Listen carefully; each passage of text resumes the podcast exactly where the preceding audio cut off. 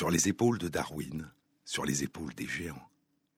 Se tenir sur les épaules des géants et voir plus loin, voir dans l'invisible, à travers l'espace et à travers le temps. Voir en nous, au plus profond de nous, quand nous nous retirons du monde durant notre sommeil.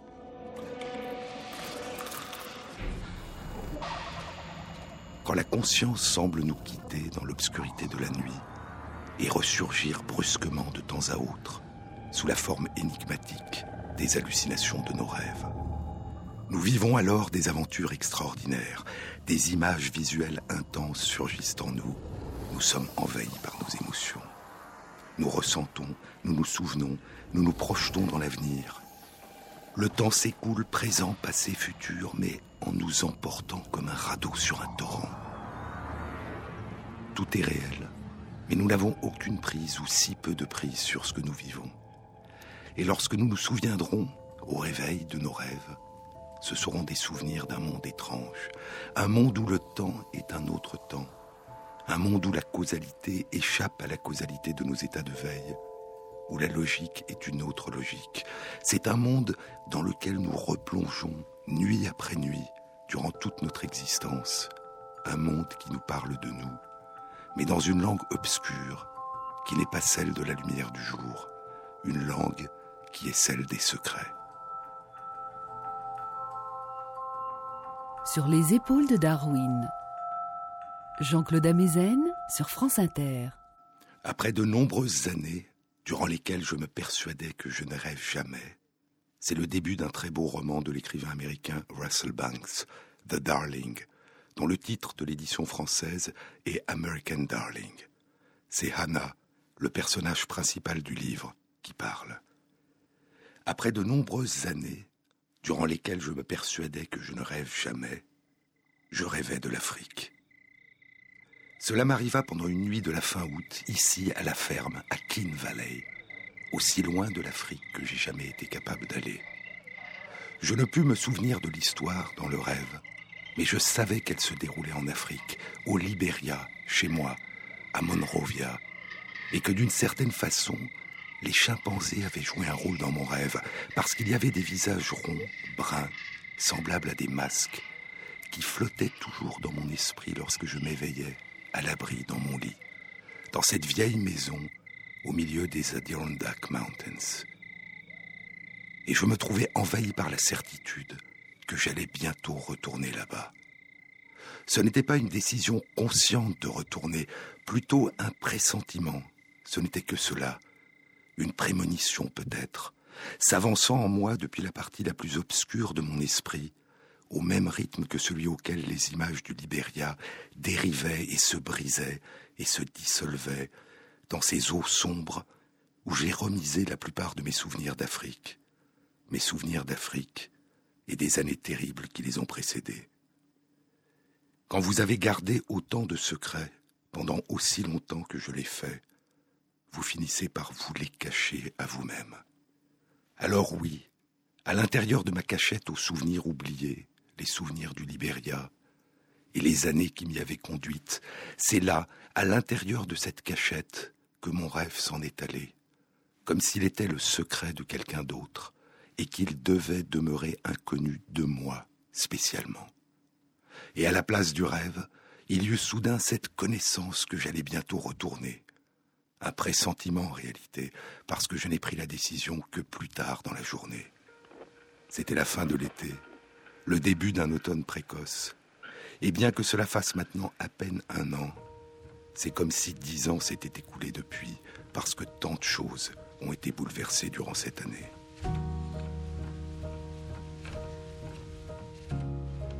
Un rêve, comme s'il était le secret de quelqu'un d'autre, nous surprenons dans la nuit, le secret chuchoté par le jeu de la nuit, alors qu'il devrait nous demeurer inconnu, alors qu'il devrait demeurer inconnu du jeu de la lumière du jour.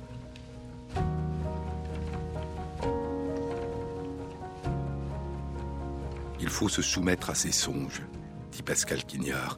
Il faut se soumettre à ses songes, se résigner à y arrêter les motifs des décisions que nous prenons. Faute de quoi, nous nous exposons à les revivre, dans le jour avec impatience. Il nous faut laisser remonter en nous ce que nous avons oublié, refusé, caché, tenter de voir en nous, au plus profond de nous. Que savons-nous de nous-mêmes? Et si nous en connaissons si peu sur nous-mêmes, pouvons-nous en apprendre plus sur nous à partir de ce que d'autres voient de nous? Que pouvons-nous apprendre des autres à partir de ce que nous voyons d'eux Il n'y a rien de plus privé, de plus secret, de plus incommunicable que les représentations mentales qui émergent en nous. Ce que nous ressentons, vivons, voyons, imaginons, avons l'impulsion ou l'intention de faire, ce dont nous nous souvenons, ce que nous espérons, nos émotions, nos sentiments. Il n'y a rien de plus intime que cette expérience de la vie qu'évoque Georges Semprun dans l'écriture ou la vie, cette expérience de la vie que la vie fait d'elle-même, de soi-même en train de vivre.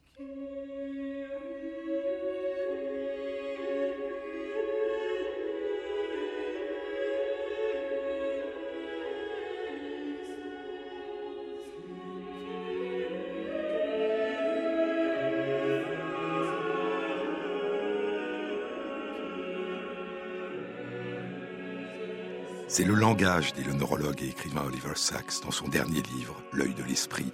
C'est le langage, cette invention la plus humaine qui soit, qui peut permettre ce qui en principe ne devrait pas être possible. C'est le langage qui peut nous permettre à tous, même à ceux qui sont aveugles de naissance, de voir par l'intermédiaire des yeux d'une autre personne. C'est le langage qui permet à une personne de nous dire ce qu'elle voit, qui lui permet de nous faire partager ce qu'elle pense, ce qu'elle ressent, ce dont elle se souvient, ce qu'elle espère. C'est le langage qui nous permet d'ouvrir notre monde intérieur aux autres. Le langage.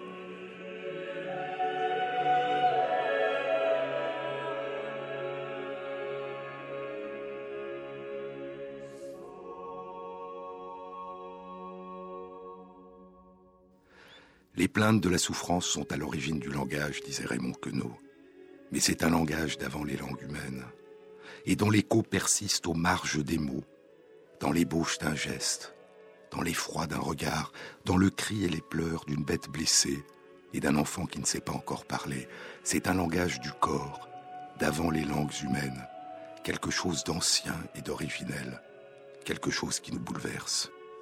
Et si le corps et l'esprit sont une même chose, vue sous deux angles différents, comme le disait Spinoza, alors lire les activités du corps des autres devrait théoriquement permettre de déduire certaines au moins des activités de leur esprit. En dehors du langage, en deçà du langage, en l'absence de mots.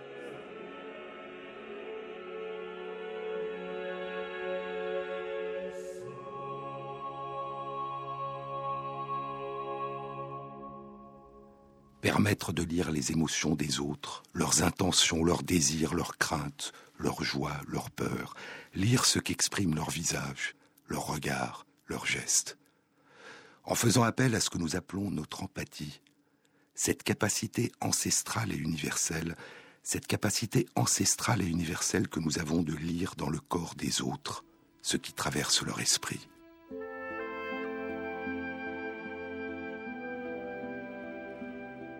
Cette extraordinaire capacité que nous avons de nous mettre à la place de l'autre, de vivre en nous ce que vit l'autre, d'anticiper ce que va vivre l'autre, de deviner ses intentions, ses attentes, et de les devancer, de nous les approprier, de nous projeter dans son présent et dans son futur. Projeter notre propre expérience sur les autres, leur prêter les mêmes intentions que les nôtres, non seulement à partir de l'observation de leur comportement, mais à partir de nos propres intentions. Nous mettre à leur place tout en demeurant nous-mêmes. Mais qu'est-ce que l'empathie?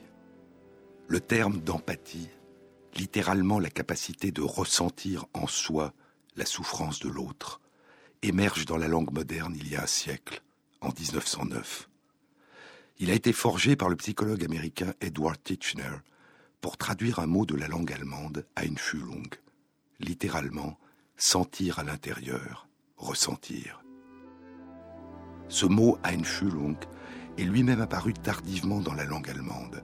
L'un des premiers, peut-être le premier à l'utiliser, est le philosophe Robert Vischer en 1873 dans sa thèse de doctorat qui concernait l'esthétique.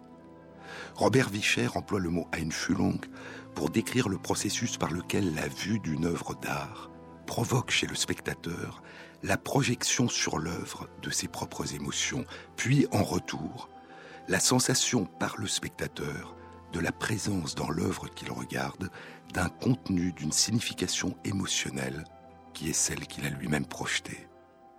Le fait de prêter à l'œuvre d'art les émotions que nous ressentons à son contact, d'entrer en résonance avec elle.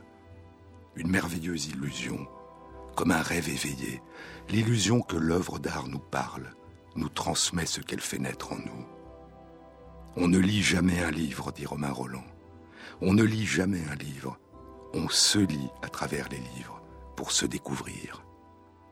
Le plus grand livre, dit encore Romain Roland, le plus grand livre n'est pas celui dont le communiqué s'imprimerait sur le cerveau ainsi que sur le rouleau de papier un message télégraphique, mais celui dont le choc vital éveille d'autres vies et de l'une à l'autre propage son feu et, devenu incendie, de forêt en forêt bondit. Romain Roland parle de sa découverte d'un livre de Spinoza. Je déchiffrais non ce qu'il avait dit, mais ce que je voulais dire, les mots que ma propre pensée d'enfant, de sa langue inarticulée, s'évertuait à épeler, vertige. Ma prison s'ouvre. Et ces mots, ces lignes du livre, poursuit-il, il ne faut pas les lire, et je ne les lisais pas, avec les yeux froids de l'intelligence, mais avec la passion de son cœur et l'ardeur de ses sens. How reading changed my life. Comment la lecture a changé ma vie. C'est un livre de l'écrivaine Anna Quindlen. Dans les livres, j'ai voyagé, dit Quindlen. Dans les livres, j'ai voyagé non seulement dans d'autres mondes, mais aussi dans le mien. J'ai appris qui j'étais et qui je voulais être, ce à quoi je pourrais aspirer et ce à quoi je pourrais oser rêver. En 1903, un quart de siècle après l'utilisation par Robert Vischer du mot Einfühlung, le philosophe et psychologue allemand Theodor Lips, qui s'intéresse non seulement comme Vischer au sentiment esthétique, mais aussi à l'intersubjectivité, Theodor Lips reprend le mot Einfühlung dans un article intitulé Ressentir, mimétisme intérieur et sensation organique.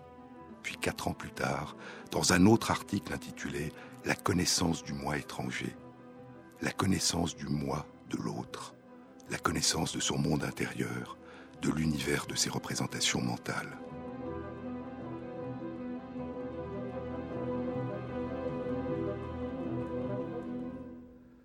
Rien ne devient jamais réel tant qu'on ne l'a pas ressenti, avait écrit un siècle plus tôt le poète John Keats.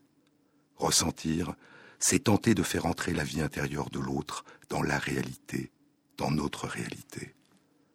Et ce qu'explore et décrit Théodore Lips, c'est cette étrange capacité que nous avons de vivre en nous et de ressentir les émotions et les intentions de l'autre à la vue de ce qu'exprime son corps. En projetant sur l'autre nos propres émotions, nos propres intentions, en attribuant à l'autre, dit Lips, ce que nous mimons en nous, ce que nous vivons en nous, à partir de ce que nous avons perçu.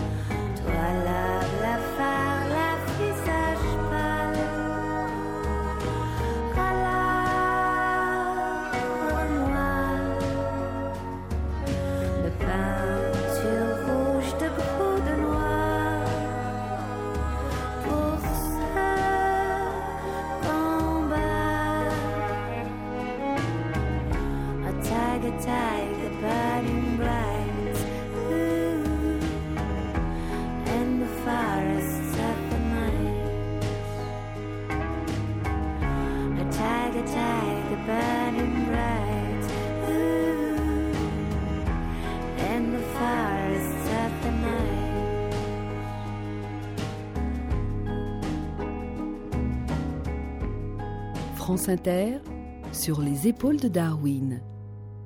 Jean-Claude Amezen. Sigmund Freud admire l'œuvre de Theodor Lipps. Et en 1905, Freud utilise à son tour le terme Einfühlung dans son livre Der Witz und seine Beziehung zum Unbewussten, le mot d'esprit et ses rapports avec l'inconscient. Et Freud décrit de manière prémonitoire ce que les recherches en neurosciences ne commenceront à révéler que 90 ans plus tard. Si maintenant, écrit Freud, si maintenant je perçois chez une autre personne un geste, le moyen le plus sûr d'accéder à la compréhension de ce geste va être pour moi d'accomplir ce geste en l'imitant. Une telle impulsion à l'imitation apparaît à coup sûr lorsque l'on perçoit des gestes, mais en réalité, je n'effectue pas vraiment l'imitation. À l'imitation du geste, je substitue l'acte de me le représenter, par le moyen des traces mnésiques que j'ai de ce qui est survenu en moi par le passé lorsque j'ai accompli des gestes similaires à celui que j'observe. Einfühlung, vivre en soi le moi de l'autre. Et lorsque le psychologue américain Edward Titchener traduira en anglais l'article de Theodore Lipps, pour traduire le mot Einfühlung, il forgera, à partir de la langue grecque, le mot empathie. À la fin des années 1970, des philosophes nommeront théorie de l'esprit cette capacité que nous avons de partager les intentions et les émotions des autres, de nous approprier en le vivant, en le ressentant, en dehors des mots, en dehors du langage, ce qu'il y a de plus intime, de plus singulier et a priori de plus incommunicable dans la vie intérieure des autres, leur représentation mentale, non seulement à partir de ce que nous observons, mais en projetant sur eux nos propres intentions, nos propres émotions, nos propres souvenirs.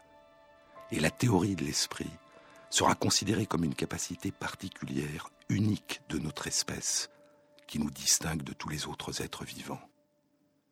Mais quel pouvait être le support biologique de cette étrange capacité?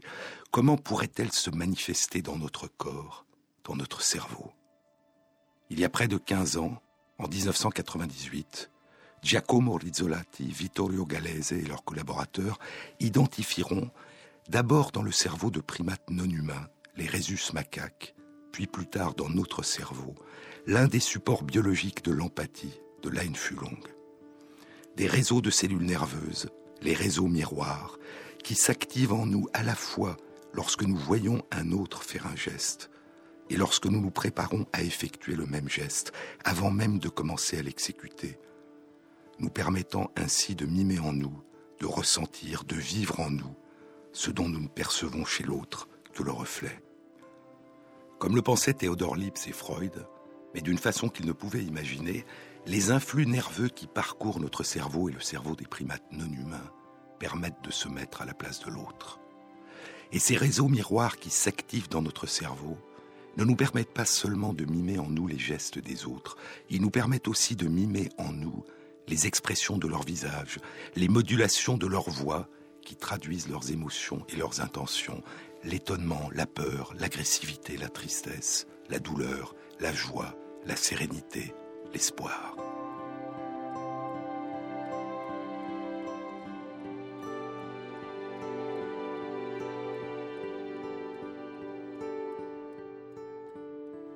Cette capacité à exprimer et à percevoir les émotions et les intentions de l'autre, à laquelle Darwin attachait une extrême importance, et dont il pensait qu'elle avait joué un rôle essentiel dans le monde animal et chez nos ancêtres préhumains, dans l'émergence et l'évolution des interactions sociales, de la coopération et de l'aide apportée aux plus vulnérables, cette capacité à laquelle il avait consacré un livre, l'expression des émotions chez l'homme et chez les animaux, et à laquelle il avait donné le nom d'instinct de sympathie.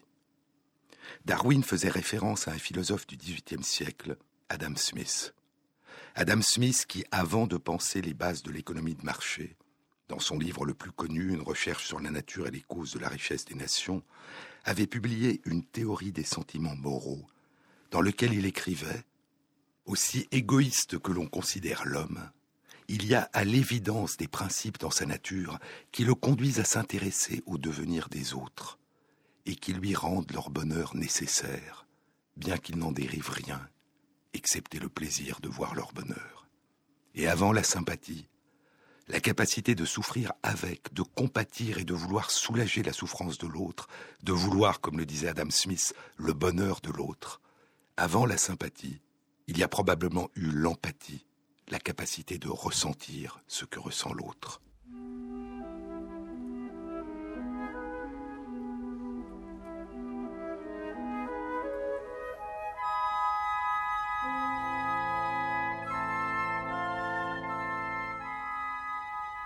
130 ans après Darwin, en 2006, l'éthologue et primatologue France Deval reprendra et développera les idées exprimées dans le livre de Darwin, l'expression des émotions chez l'homme et chez les animaux.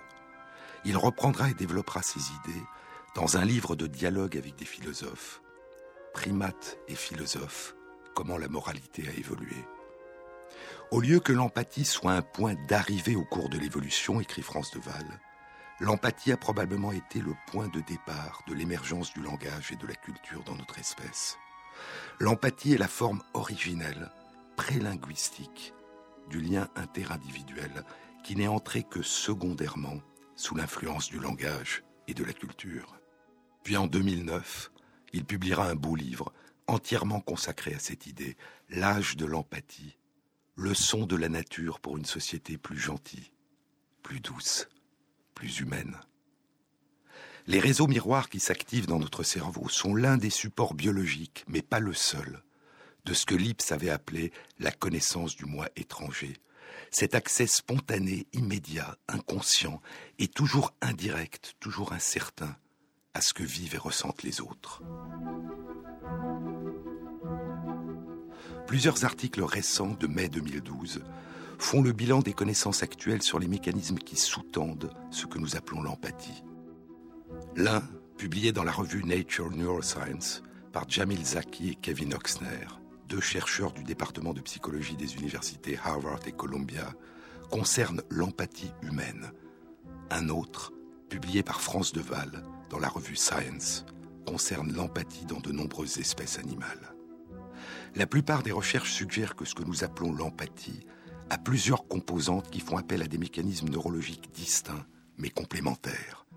La première composante, largement répandue dans le monde animal, et notamment chez les mammifères et les oiseaux, est la capacité de partager les états d'émotion et les intentions des autres à partir de ce qu'exprime leur corps, en particulier de partager, de vivre les états affectifs des autres, ce qu'on appelle la contagion émotionnelle.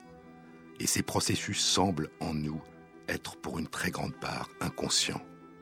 Une étude publiée il y a 12 ans indiquait que lorsque des personnes étaient exposées à des photos de visage exprimant des émotions, la peur, la joie, l'étonnement, la tristesse, des photos qu'elles ne réalisaient pas consciemment avoir vues, parce qu'elles leur avaient été présentées durant moins de 4 centièmes de seconde, des images subliminales, ces personnes activaient de manière à peine visible mais détectable les muscles de leur visage qui mimaient l'expression du visage qu'elles avaient vu, sans réaliser qu'elles l'avaient vu.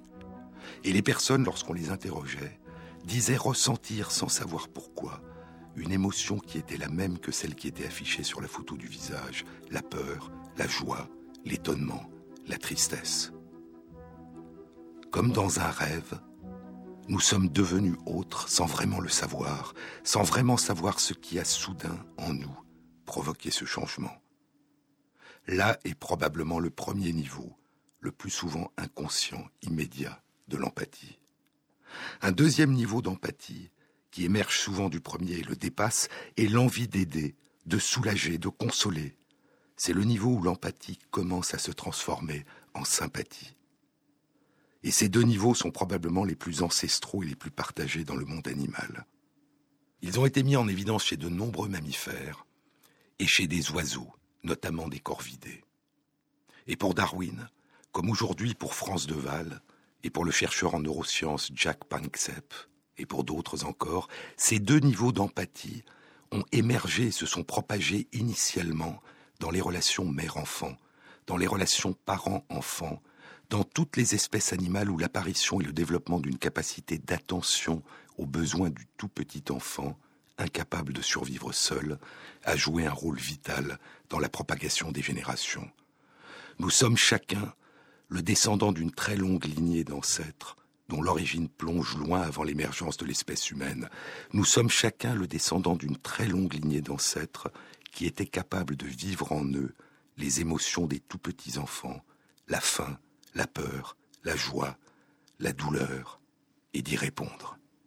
Et puis, il y a un troisième niveau plus conscient, plus abstrait, qui consiste non plus seulement à se mettre à la place de l'autre, mais à l'imaginer et à s'imaginer soi-même de l'extérieur, à adopter ce qu'Adam Smith appelait la perspective de l'observateur extérieur, et à pouvoir consciemment se représenter la situation de l'autre et notre situation par rapport à l'autre et la façon dont nous pourrions lui apporter de l'aide.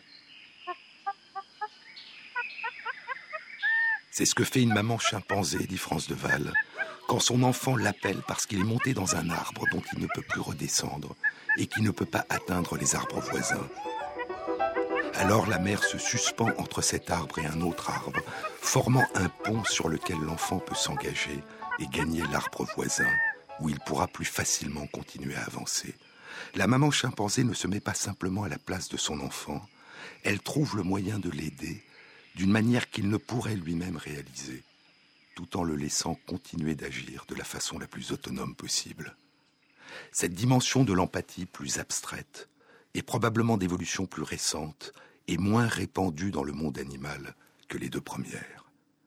Mais ces trois formes d'empathie qui font appel à des mécanismes cérébraux pour partie distincts sont imbriquées les unes dans les autres, émergent les unes des autres, se fondent les unes dans les autres, comme des matrioshkas, dit France de Val, comme des poupées russes.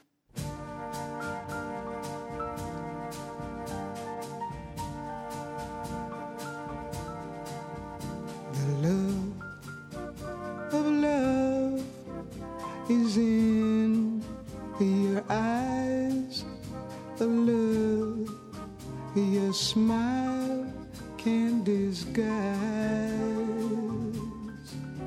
the look of love is saying so much more than these words could ever say. And what my heart has heard, well, it takes my breath away. Can hardly wait to hold you, feel my arms around you. How long I have waited, waited just to love you. Now that I have found you, you've got the look of love. It's on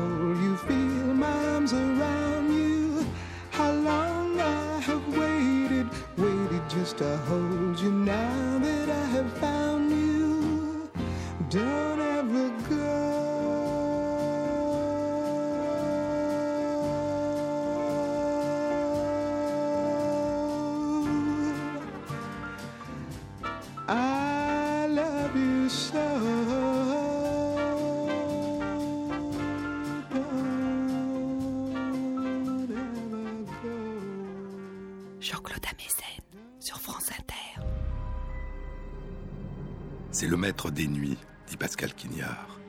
C'est le maître des nuits, c'est le maître des regards tournés en dedans, c'est le maître aux paupières baissées. Il ne peignit pas de paysage, de ciel, d'eau, de nuages. Il fit de la nuit son royaume.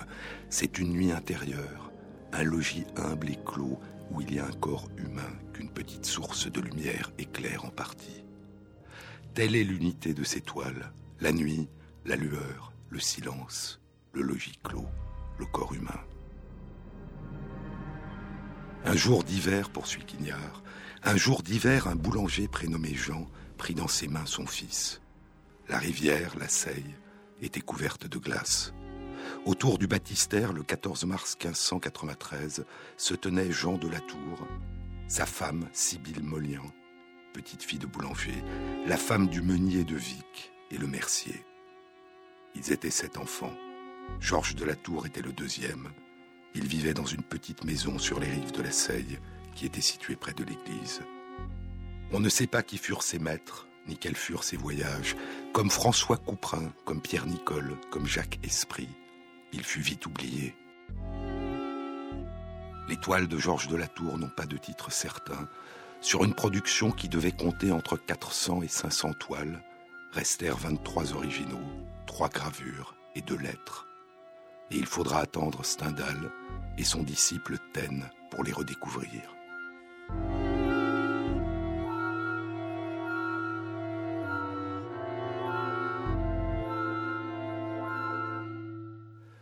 C'est dans la nuit et le silence, le livre que Pascal Quignard a consacré au peintre Georges de la Tour. Un homme peint son semblable, poursuit Quignard. Un homme peint son semblable, il interroge avec une confiance d'enfant ce qu'il a sous les yeux. Cette confiance qu'ont les enfants est aussi une consternation. Il est fasciné par l'humanité de l'homme, par le corps qu'il incarne, par la peur qui le transit, par la mort qu'il redoute, par la lueur qui l'éclaire. Les oranges et les rouges de la tour brûlent par-delà le temps comme des braises. Une scène très charpentée condense une situation tellement simple qu'elle se transforme en un rébut mystérieux. Alors, l'image devient un piège où le spectateur, comme le peintre sans doute, se prenne. Devant la tour, le verbe lui-même est dans sa nuit. Le silence est devenu la passion du silence. C'est le dernier silence. Chez Georges de la Tour, la lumière montre à l'insu des corps qu'elle montre. Les personnages ne s'adressent pas à ceux qui les voient. Ils ne regardent pas la lueur qui les éclaire sans qu'ils le sachent. Une pensée les absorbe. Ils ne se mêlent pas à notre vie. Ils sont notre vie. Quand nous sommes à l'autre. Quand nous ne sommes plus en spectacle. Les peintures de la tour sont des images qui sont des énigmes. Énigme veut dire qu'on laisse entendre sans le dire, écrit Quignard. Énigme veut dire qu'on laisse le spectateur imaginer, s'interroger, tenter d'apporter lui-même la réponse, et peut-être découvrir son incertitude et sa perplexité. Il y a un très beau tableau de Georges de la Tour qu'il a peut-être peint en 1635. Le tableau est au Louvre.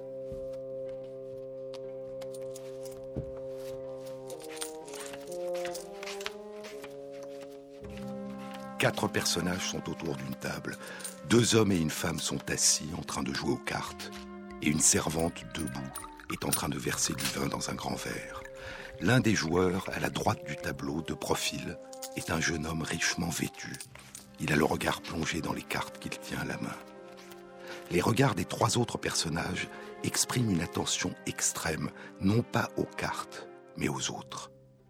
La femme assise à la table tient ses cartes cachées au spectateur de la main gauche et elle tend la main droite vers l'autre joueur qui lui fait face en lui faisant un geste du doigt qui semble lui demander de lui donner quelque chose tout en gardant les yeux intensément fixés vers sa droite, vers le visage de la servante ou vers quelqu'un qui se trouve derrière le joueur qui lui fait face. La servante, elle, regarde du coin de l'œil vers nous, vers le devant de la pièce, que nous ne voyons pas.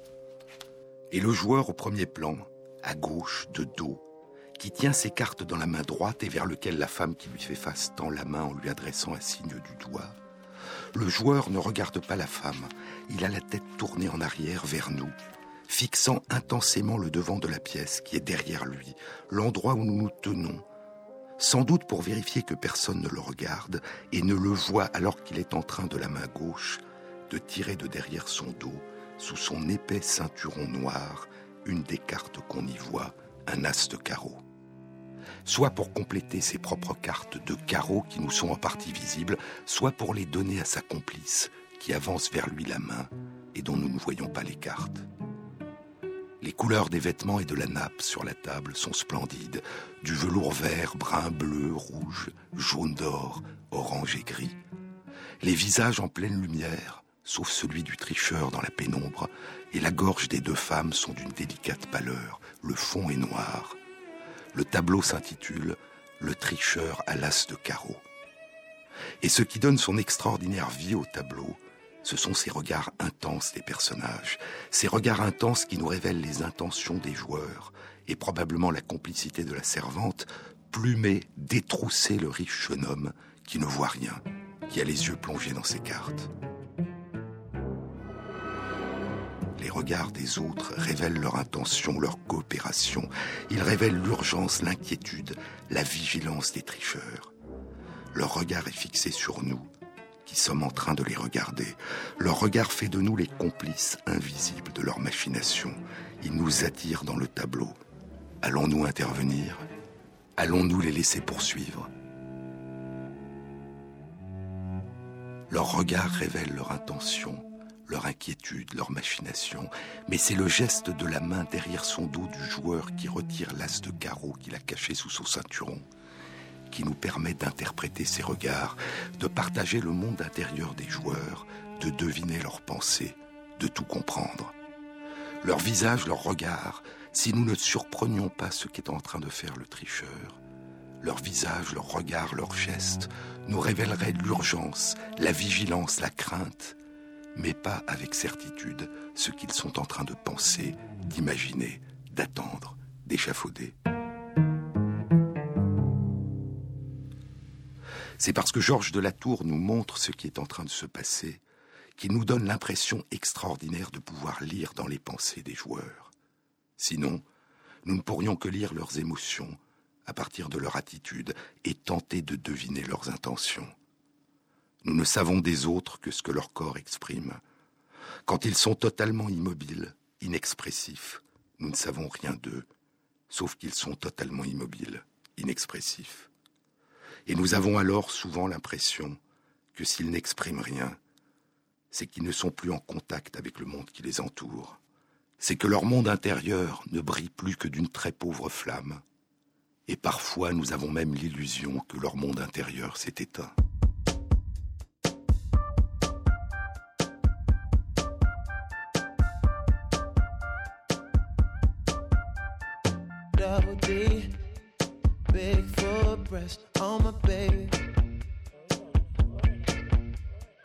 Triple weight, couldn't weigh the love I got for the girl. And I just wanna know why you ain't been going to work. Boss ain't working you like this. He can't take care of you like this. Now you're lost lost in the heat of it all. You know you're lost, lost in the thrill of it all. Miami, Amsterdam, Tokyo, Spain, lost. Los Angeles, India, lost on a train, lost. Got on my buttercream silk shirt and it's Versace. Hand me my triple A so I could wait to work I got on you, girl. No, I don't really wish. I don't wish the titties were sure. No, have I ever, have I ever let you get caught? You and Just I. You and I lost,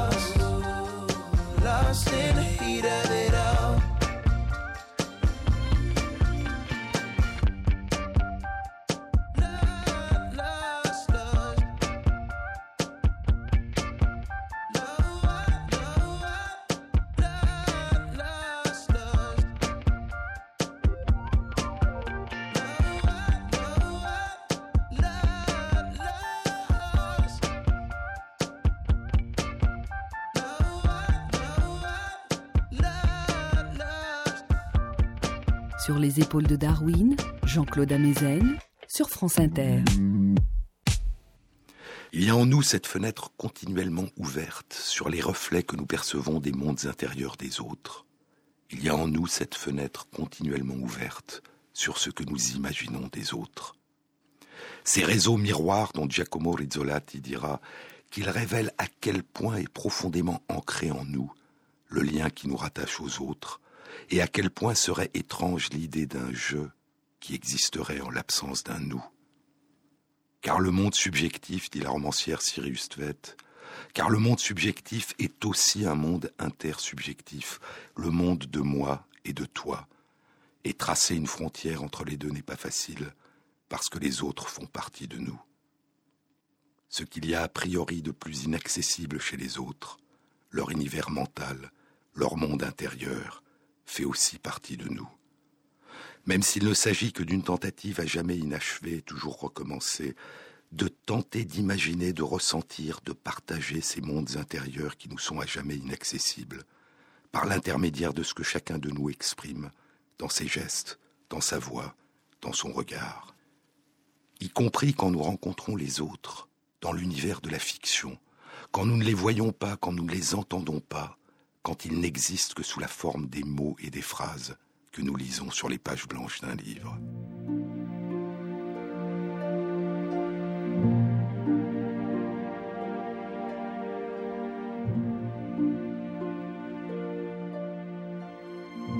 Il y a dans Le Patient anglais un splendide roman de l'écrivain canadien d'origine sri-lankaise Mike Londache. Il y a Hannah, une jeune infirmière canadienne qui soigne un patient au corps brûlé dans une ancienne villa en ruine emplie de fresques en Toscane en 1944 au milieu des combats à la fin de la Seconde Guerre mondiale.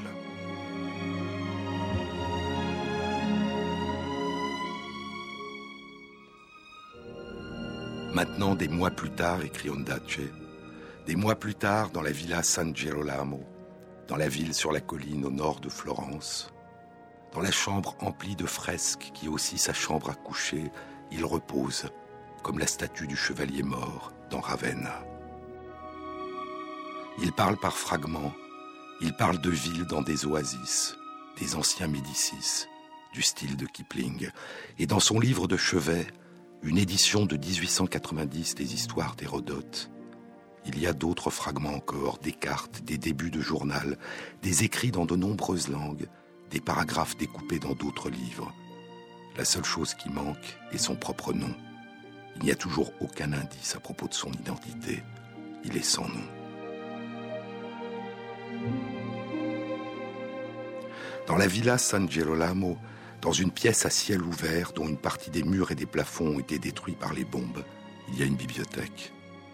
Hannah y prend des livres qu'elle lit à voix haute aux patients anglais, et d'autres livres qu'elle lit seule la nuit, à la lumière d'une lampe à pétrole. Et dans une étrange forme de mise en abîme, le lecteur plongé en silence dans le livre d'Ondace plonge avec Hannah dans les livres qu'elle lit en silence dans la bibliothèque de la Villa San Girolamo.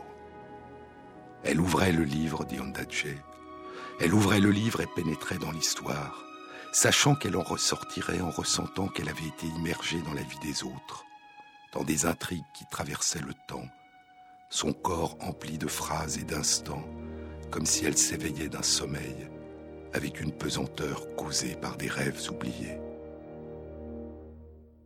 Il y a la romancière indienne Anita Mazumdar Desai, qui raconte ce qu'elle a vécu à l'âge de 9 ans en Inde, quand elle a ouvert le livre d'Emily Bronte, Les Hauts de Hurlevent. Un bungalow de la vieille ville de Delhi, avec ses vérandas, ses ventilateurs au plafond, son jardin planté de papayers et de goyaviers, plein de perroquets stridents, tout cela s'effaça.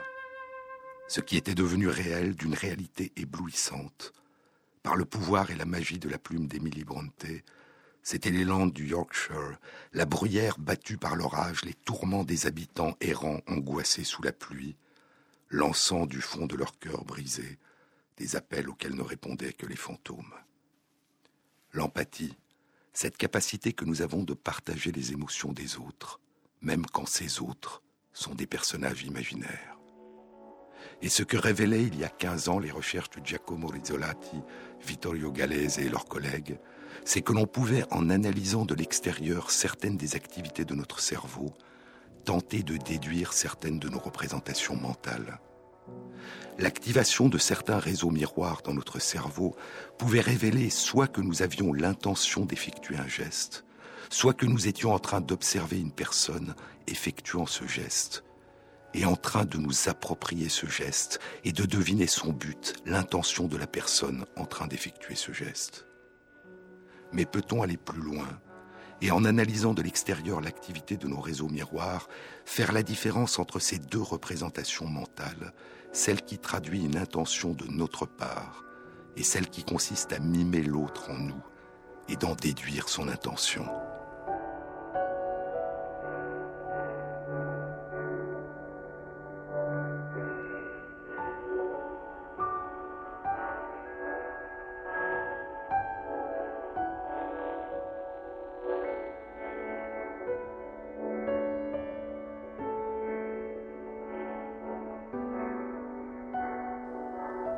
Capacité à percevoir et à vivre en nous les intentions, les gestes et les émotions des autres n'a pas qu'une dimension motrice. Elle s'accompagne aussi d'une dimension sensorielle. Il y a dans notre cerveau plusieurs régions qui sont l'équivalent de cartes sensorielles de notre corps. Et elles s'activent quand nous sommes touchés, quand nous réalisons un mouvement ou quand nous ressentons du plaisir ou une douleur. L'une de ces cartes est dite primaire. C'est la première qui répond à ce qui survient dans notre propre corps plusieurs autres cartes, dites secondaires, intègrent et complètent ces premières sensations. Quand une région de notre corps est touchée par quelqu'un, l'ensemble de ces cartes s'active les unes après les autres. Mais lorsque nous voyons une personne être touchée par une autre, notre carte primaire ne s'active pas. Seules les autres cartes en aval s'activent. Nous réalisons que ce n'est pas nous qui sommes touchés, mais nous vivons en partie en nous ce que vivent ceux que nous voyons être touchés. Et ainsi, l'analyse de l'extérieur des activités de notre cerveau permet en partie de déduire si ce que nous ressentons a pour origine ce qui est en train de naître en nous, ou ce que nous mimons en nous à partir de ce que nous percevons chez les autres. Mais chez environ 1% de personnes, voir quelqu'un être touché à un endroit du corps fait éprouver exactement la même sensation que le fait d'être elle-même touchée cette capacité a été appelée synesthésie en miroir au toucher. Il y a sept ans, 2005, une étude publiée dans la revue Brain indiquait que la carte sensorielle primaire de ces personnes, dans leur cerveau, est activée de la même façon lorsqu'elles sont touchées et lorsqu'elles voient une autre personne être touchée. Deux ans plus tard, en 2007, une étude publiée dans la revue Nature Neuroscience indiquait que ces personnes ayant une synesthésie en miroir au toucher exprime une plus grande capacité d'empathie pour la douleur ou la souffrance des autres. Et une étude publiée l'année dernière, en 2011, dans le Journal of Neuroscience, indique que cette capacité d'empathie est associée à une meilleure reconnaissance des émotions exprimées par des visages. Les personnes ayant une synesthésie en miroir au toucher n'ont pas de meilleurs souvenirs des visages ni de meilleure capacité de distinguer différents visages entre eux que les personnes qui n'ont pas cette forme de synesthésie c'est la dimension affective, émotionnelle, qui semble être sélectivement amplifiée. Une capacité à vivre en elles, comme si elles étaient véritablement les leurs, comme si elles naissaient en elles les émotions, les sensations et la douleur des autres. Ne pas faire la différence entre ce qui nous arrive et ce qui arrive aux autres. Alors, s'efface pour partie la frontière entre soi et les autres. Alors, pour partie, comme le disait Rimbaud, je est un autre. Mais là encore, il ne s'agit que de projection.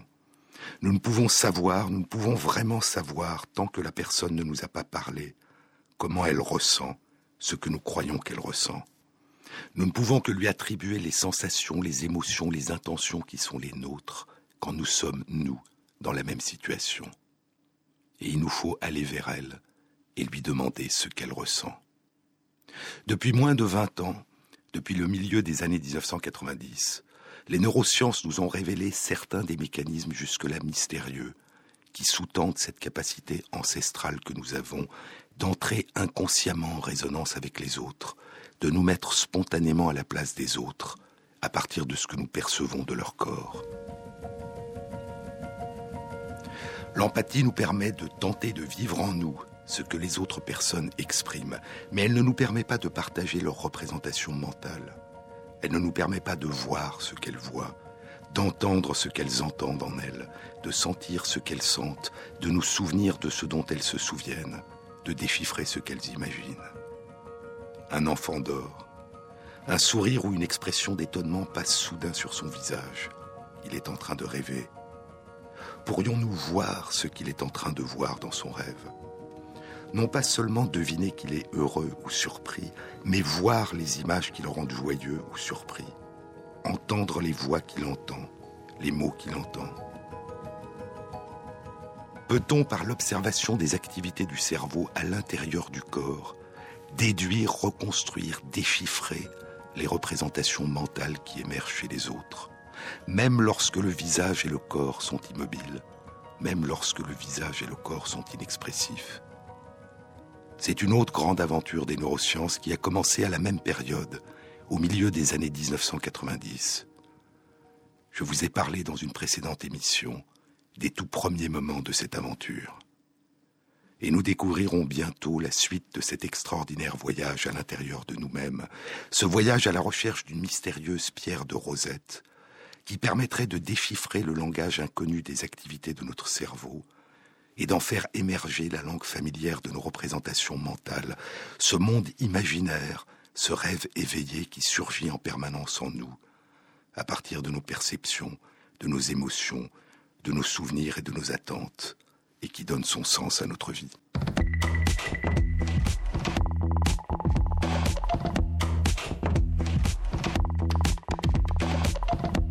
Cette émission a été réalisée par Christophe Imbert avec à la prise de son Gilles Gaillard et Thierry Dupin pour la programmation musicale.